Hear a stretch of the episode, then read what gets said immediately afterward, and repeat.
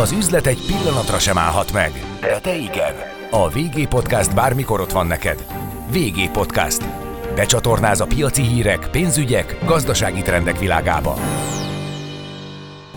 De ez a bejelentés nem csak arról szól, hogy élelmiszer, hanem a várakozásokat is befolyásolja, hiszen a kormány elkötelezett amellett, már említettem a rezsicsökkentést, üzemanyagársapkát, kamat stoppot, élelmiszerár stoppot, hogy az infláció igenis fontos, és az infláció ellen küzdeni kell.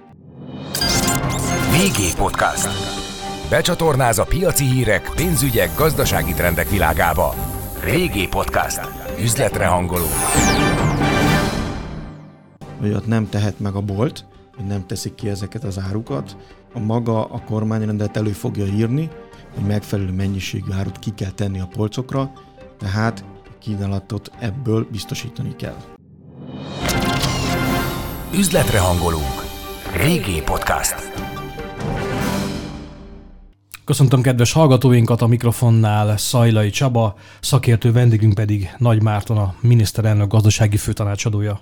Jó napot kívánok! Köszönjük, hogy elfogadta a meghívásunkat. Beszélgetésünk apropóját pedig az élelmiszer árstop adja, amelyet tegnap jelentett be Magyarország miniszterelnök a közösségi oldalán. Hát nézzük a részleteket, ami legfontosabb talán az, hogy meddig fog ezt tartani, és hát hosszabb távon pedig mit lehet remélni ettől, főleg ami az inflációs hatásokat illeti. Ugye egyértelmű az, hogy ez is az infláció elleni harc egyik eszköze, hiszen a lakosságot több olyan ársok éri jelenleg, amire a kormány védekezik, egy pajzsot tart lényegében a, a családok elé, hogy megvédje őket ezektől a negatív ársokokkal. Ilyen például a rezsicsökkentés az energia árak esetén, villamosáram és gáz, ilyen az üzemanyagár stop, üzemanyagár sapka a 480-on, ilyen a törlesztőzlészletek emelkedését elkerülve a kamastop, és most az élelmiszerár stop, mely február 1-től május 1-ig tart egy 90 napos átmeneti periódusba. A lényeg, hogy ezt a sokkot, ezt átvészeljük, alapvetően ne érje meg a lakosság, az, főként az alapvető élelmiszerek esetén, ugye ebben a hat termékkategóriában, ami ugye a kristálycukor, a liszt, az étkezési olaj, a sertéscomb, a csirke mell, tehát ezek, és a tej, nézést, 2,8%-os UHT tej. Ugye alapvetően miről van valójában szó? Arról van szó, hogy október 15-e járnál nem lehet magasabb február 1 után ezen árucikeknek az ára a boltokban. Ez árcsökkenést jelent abban az esetben, ha árnövekedés következett be. Ez minden terméknél igaz, kivétel a sertés combot, egy teljesen más eh, világpiaci árak miatt egy ilyen stagnáló eh, árakot látunk, ugyanakkor ott sem kizárva, és ez a másik célja az élelmiszerárstopnak, hogy ne csak visszavigye az árakat, hanem védjen meg minket attól, hogy a következő hónapokban igen-igen várunk egy további áremelkedést, főleg a tejpiacon, főleg a, a hús, baromfi, sertés esetén, és ezeket az árnövekedéseket kerüljük el, magyarán ne érezze meg a lakosság. Ezek szerint akkor még esetleg bekerülhet más is a kosárba? Tehát más termék, ha már említette a sertés szombot? Ugye alap, alapvetően a, a lényeg az az alapvető élelmiszerek eset. Tehát azért nem gondolom, hogy egy nagyon széles re kell nyitni. Ugye a szer példa is öt terméket mutat, nálunk 60, mert nálunk hogy a, a csirke fogyasztás, csirke megfogyasztás az domináns körül akkora, mint, egy, mint a sertéscomb esetén. Ezek alapvető élelmiszerek. Arról szól, hogy a mindennapi fogyasztásunkon jelenj meg. Nem luxus élelmiszerek. Tehát nem gondolom, hogy be kell engedni olyan élelmiszereket, amik már magasabb feldolgozottságúak, és hogy is mondjam, egy azért, mert azért drágábbak, mert hogy finomítottak, és hozzáadott értékbe egy, még egyszer egy magasabb feldolgozottságot jelent. Ami nagyon fontos még, ez nem csak az élelmiszer inflációt tudja csökkenteni, ami a véleményünk szerint növekszik. Novemberben 6% volt, holnap jön ki az inflációs adat, de a várakozásaink szerint decemberben tovább emelkedik, és januárban még tovább emelkedik, és február lesz az első hónap, hiszen február 1-től él ez a stop, amikor ez a élelmiszerinflációt, ezt meg tudjuk fogni.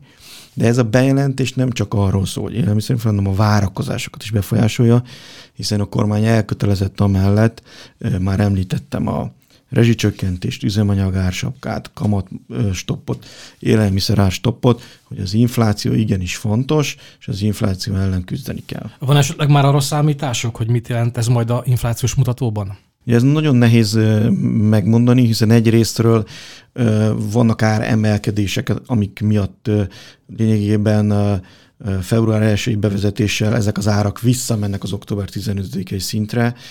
Ilyen például a, a, a csirkemel, a, a tejár, lényegében a sertészomon kívül minden, tehát a liszt, a, az olaj és a, a cukorár is. Ugyanakkor előre menve megvéd minket a további emelkedéstől, tehát kéne egy olyan pálya, hogy mi lett volna, ha ez nem történik. Hát ez majd a közgazdaság, közgazdaságok feladata lesz kiszámolni, hogyha ez nem lett volna, akkor hová menne fel a élelmiszerinfláció. Én azt gondolom, hogy akár kétszámjegyű inflációt is lehetne látni élelmiszerfonton, ha ezt most a kormány nem vezette volna be. A rendelkezés kormányrendeletben fog megjelenni, várhatóan mikor, és egyébként hogyan lehet betartani ezt a különböző kereskedelmi egységek esetében?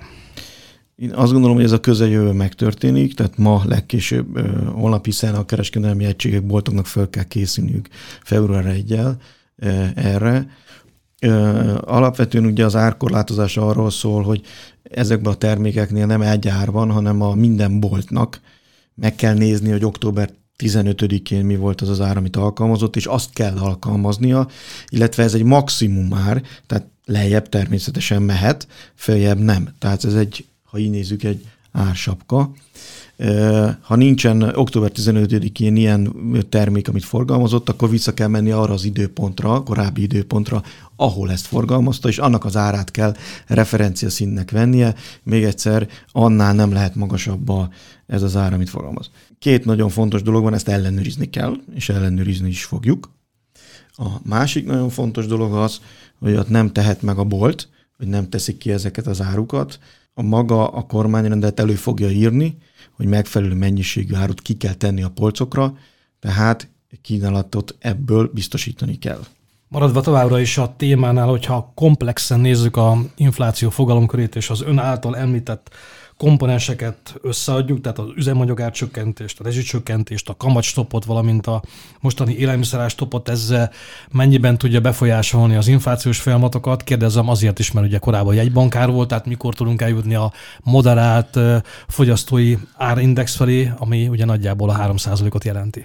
Ugye, alapvetően azt látjuk, hogy novemberben 7,4% volt a, a, az infláció, a rezsicsökkentés, az üzemanyagár sapka összesen kb. másfél százalék ponttal hozza le az inflációt. Tehát azért úgy volt 7,4, hogy közben azért másfél százalék ponttal még egyszer uh, lehozta ez a, ez a sapka, tehát enélkül azt mondhatnám, hogy azért bőven 8 százalék fölött járnánk, tehát a kormánynak az erőfeszítései már látszanak, hiszen nem 8 százalék fölött vagyunk, mint például a lengyelek inflációban, ugye decemberben 8,9%-ot mértek. Én azt gondolom, hogy nagyjából a 7% körül maradhatunk inflációba decemberben, de még egyszer, ha nem léptük volna meg ezeket, akkor már bőven 8% fölött lennénk, még ez rezsicsökkentés üzemanyag, összessége magamat ismételve ez 1,5% pont, alacsonyabb inflációt eredmény, és ez én azt gondolom, hogy az élelmiszer árstopp is egy fél egy százalékkal tud segíteni majd a infláción.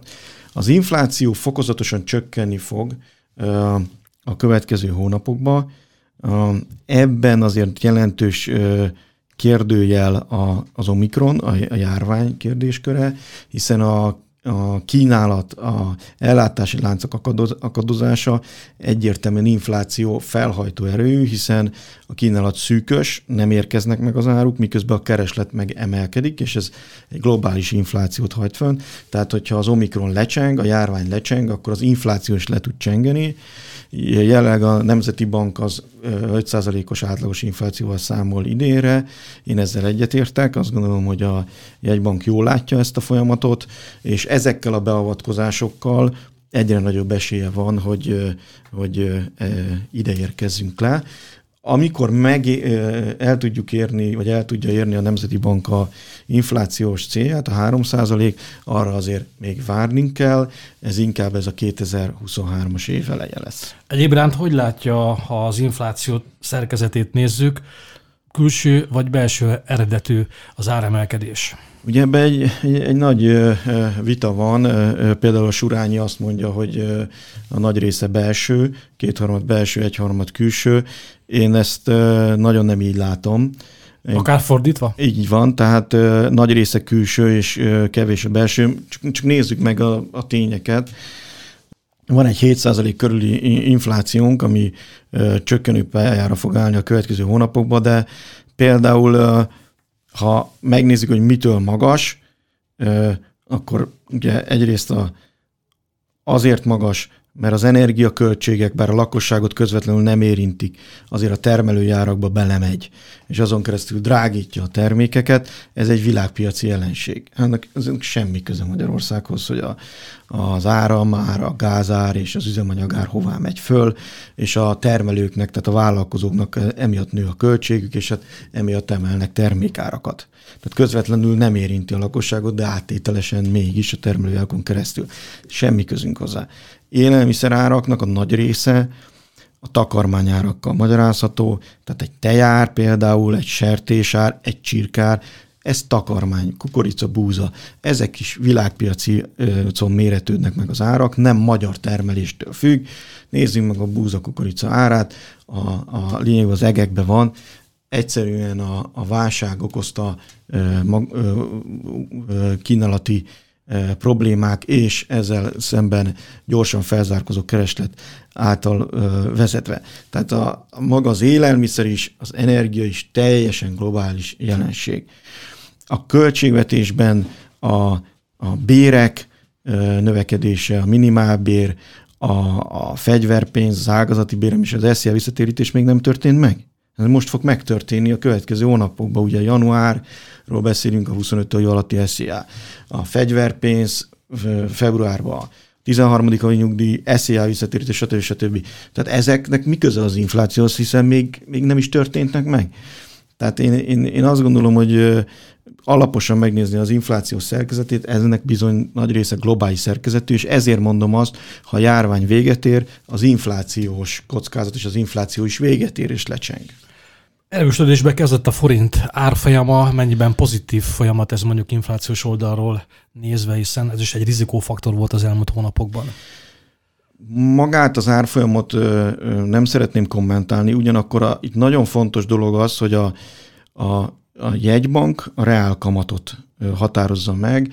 Ugye alapvetően a nominális kamatok emelkedésén keresztül ezt elkezdte nyáron, majd felgyorsította a kamatemeléseket októberben. A reálkamat, hogyha megnézzük ugye a, mi a reálkamat, a nominális kamat és az infláció mondjuk különbözete, ez jelen pillanatban negatív, de egyre kevésbé negatív, és a reálkamatot nem csak úgy lehet emelni, hogy a kamatokat emeljük, ahogy a jegybank nagyon helyesen és nagyon jól csinált az elmúlt időszakban, hanem úgy is emelkedett a reálkamat, hogy az infláció elkezd csökkenni és azért most azt várjuk, hogy az infláció elkezd csökkenni, és a kormány ezen beavatkozása, mi megvédjük a családokat ezektől a negatív ársokoktól, antiinflációs hatású. Ezért már nem csak a jegybank, hanem a kormány is küzd az infláció ellen, és ez mind a várakozásokon keresztül lényegében az infláció leszorítását jelenti, és ha már a nominális kamatok nem változnak, már akkor is mostantól kezdve a rákamat nő, hiszen az infláció csökken, így a kamatból, amit ki kell vonni, az egy csökkenő tényező. Hát az emelkedő kamat szint itt van velünk, ez egyéb iránt pedig hatással van a hitelpiacokra is. Milyen effektekkel lehet itt kalkulálni? Ez egy nagyon-nagyon fontos kérdés megérteni, hogy miért rossz az infláció. Ha infláció van, akkor magasabbak a kamatok, mert a jegybanknak harcolnia kell ellene. Ha magasabbak a kamatok, a jegybank által megszólott kamatok, magasabbak a hitelkamatok. Ezek a hitelkamatok ma nem az állami vagy a jegybanki programokban nézve azért egy ilyen 7-10 százalékra kúztak föl. Tehát ha ma valaki akar menni egy lakáshitelt, azt egy 7-8%-on kapja meg piaci lakáshitelt, nem az ölt ö, ö, jegybanki lakásvásárlási programot, vagy egy kis középvállalat, ha nem a Széchenyi kártyán veszi fel, hanem bemegy abban, hogy piacit akarani, az 7-8%. Na most ez nagyon magas kamatláb, ezt nagyon nehéz kitermelni, és sok esetben a vállalkozó föl se veszi a hitelt. Ebben az esetben a hitelpiac az kiszáradhat. Tehát mit okoz az infláció? A hitelpiac kiszáradását. Ezzel ellen úgy kell védekezni egyértelműen az inflációt. Le kell szorítani, a kamatot emiatt le kell szorítani, hiszen akkor már nem kell tovább emelni, vagy akár utána csökkenteni lehet, és a hitelpiac utána újra tud működni. Hitelezés nélküli növekedés, nagyon jó, megtanultuk, hogy ilyet nem szeretnénk. Tehát a hitelezés nélküli növekedést megtanultuk 2009 és 2000, 2008 és 2012 között, hogy nem jó, ezért volt a növekedési hitelprogram, az NHP. Tűzzel, vassal írtani kell a hitelezés nélküli növekedést. Ha az inflációt nem tudjuk olyan gyorsan leszorítani, mert a globális faktorok nem engedik, hiszen a járvány tovább lesz velünk, akkor a jegybanknak, az államnak be kell avatkozni, hogy a hitel áramoljon a gazdaságba, de még egyszer, hosszú távon csak úgy tud a hitelpiac is újra fellélegezni és működni, ha az infláció lejön, kamatláb lejön, és a hitelkamatláb is lejön. Az előbb említette a jelentős fizetés emeléseket, amelyek 2022-ben fognak realizálódni. Emellett eh, számos jóléti intézkedés lesz még a választásokat megelőzően. Többik között gondoltunk itt a SZIA visszatérítésre, vagy a folyamatban lévő családtámogatási programokra. Mennyiben tudja ezeket a jóléti programokat ellentételezni a gazdasági növekedés üteme? A jóléti programokat finanszírozni kell a költségvetésből. Eh, alapvetően a költségvetés jól áll, voltak korrekciók, amik ugye a tavalyi évben 350 milliárdnyi tartalékérzés, idén 750 milliárdnyi tartalékérzés, amivel 5% alá vihető a költségvetési hiány, de ez garantálja azt is, hogy ezeket ki lehessen fizetni. Alapvetően ezek attól függően, hogy hogy használja fel a lakosság, tud újra növekedést generálni, hiszen ha nem megtakarításra megy, hanem fogyasztásra, és főként mondjuk szolgáltatásfogyasztásra, annak egyre nagyobb a növekedés és a multiplikatív hatása. Most jelen pillanatban én azt várom, hogy 5% fölötti növekedés lesz idén. Kicsivel fölötte én azt gondolom, hogy azért ezek a kínálati problémák, ez a járvány lecsengésben én annyiban konzervatívabb vagyok, hogy, vagy óvatosabb vagyok. Inkább azt gondolom, hogy ez fél évig velünk lesz, és a helyreállás, a gyógyulása ezeknek a csatornáknak, tehát hogy legyen elég konténer, legyen elég szállítóhajó, azért ez egy egy évet még tud igénybe venni, de ezzel együtt is egy idei 5% körül növekedés, egy nagyon-nagyon szép teljesítmény úgy, hogy tavaly azért bőven 6% fölött növekedtünk. Egyéb iránt ezzel az 5%-os növekedéssel, meg az említett több mint 6%-os növekedési pályával a gazdaságpolitika a fenntartható úton van, már mint ami a növekedési kilátásokat illeti? Igen, azt kell, hogy mondjam, azt kell mondanom, hogy igen. De nagyon fontos, hogy a, a válságkezelésben most elő volt a gazdasági növekedés helyreállítása, és a, a, a trendre, vagy hát a, a hát hogy így szoktuk mondani, a potenciális növekedéshez való visszatérésünk, ami lényegében az unió növekedésnél sokkal magabb növekedést jelent. Láthatjuk, hogy ez 6% fölött volt, idén 5%, de összességében vissza is tértünk ugye a válság előtti termelési szinthez már a második negyed évben, és ha megnézzük az éves növekedést, amit úgy még egyszer 6% fölött van bőven, ha összeadjuk a 2021-est meg a 2020-as növekedést, akkor az a kettőnek összege plusz, mert ugye mínusz 5% körül volt a, a 20-as visszaesés, tehát már bőven, már bőven fölötte vagyunk a válság előtti teljesítményünknek, tehát ez helyreállt, a gazdaság újraindult. A következő lépés ilyenkor hogy milyen áron történt ez a helyreállás? Hát olyan áron, hogy költöttünk. Igen, de kellett költeni, hiszen gyorsan kellett helyreállítani a gazdaságot a foglalkoztatottság megvédésén keresztül, hiszen 4,7 millióan dolgoznak, 3,6% a munkanélküliség ráták. Tehát mi úgy, tehát az egész mix az úgy állt elő, hogy nem csak a növekedést helyreállítottuk, de a foglalkoztatottságot, a munkaerőpiacot is megvédtük. Persze kellett áldozatot hozni, ez volt a költségvetés, de miután ez sikerült, most ideje az egyensúlyra is fókuszálnunk, és a monetáris politika normalizálódása mellett, ami ugye a kamatok emelkedését jelenti egy erről a nagyon alacsony szintről. A fiskális politikának is normalizálódnia kell, ami azt jelenti, hogy azért olyan költségvetési hiányjal kell számolnunk és futnunk, ami mondjuk úgy nem lóg ki a, az uniós rangsorból, ez ugye idei évben ez már 5% alatti, és ezt követően 3,9% a cél 23-ra, és utána pedig a 3% elérése. Hiszen itt is a 3% az, ami a cél, amit az inflációnál Említette, hogy moderálni kell, vagy pontosabban konszolidálni kell a költségvetési pályát. Ez jelenti azt esetleg már, hogy megszűnik a korábbi évek pénzbősége? Mármint ami a fiskális oldalról volt tapasztalható? Én azt gondolom, hogy a pénzbőség, az alacsony kamatok és a pénzbőség korának vége. Mind monetáris politika oldalról, mind fiskális politika oldalról. A monetáris politika normalizálódása sokkal hamarabb elkezdődött már nyáron, a fiskális politika, meg ha így nézzük, év végén csatlakozott hozzá, de ugye a fiskális politikának azért látnia kellett tényleg, hogy az újraindítás az nem csak egy negyed évről szól, hanem tartósan meg is történt, tehát a gazdaság tényleg stabilizálódott. Azt gondolom, hogy ez a nagyon hát szokás úgy mondani, hogy áldásoskor, de ezt majd a, a közgazdászok sokat fognak vitatkozni rajta, hogy ilyen hosszú ideig egy ilyen pénzbőség, egy alacsony kamat eh, mennyire volt jó a, a, a, a gazdaság történelemben, de alapvetően innen el fogunk most távolodni és el fogunk, vissza fogunk jutni egy oda, ami egy hosszú távú kamatot jelent, egy 3%-os infláció mellett milyen kamattal kell futnunk, hogyha a, a, például a reál kamatnak nem lehet negatív. Tehát, hogyha 3% az infláció, akkor egyből előtt, hogy a kamatláb is 3% körül van. Ha még reál kamatot is akarunk fizetni, akkor az azt jelenti, hogy egy 4%-os kamat, ahol például most a, a, a jegybank áll. A költségvetésnél fontos a prudencia alapvetően tényleg utána csak addig, addig kell nyújtózkodni, amíg a takarónk él, tehát a konszolidációt meg kell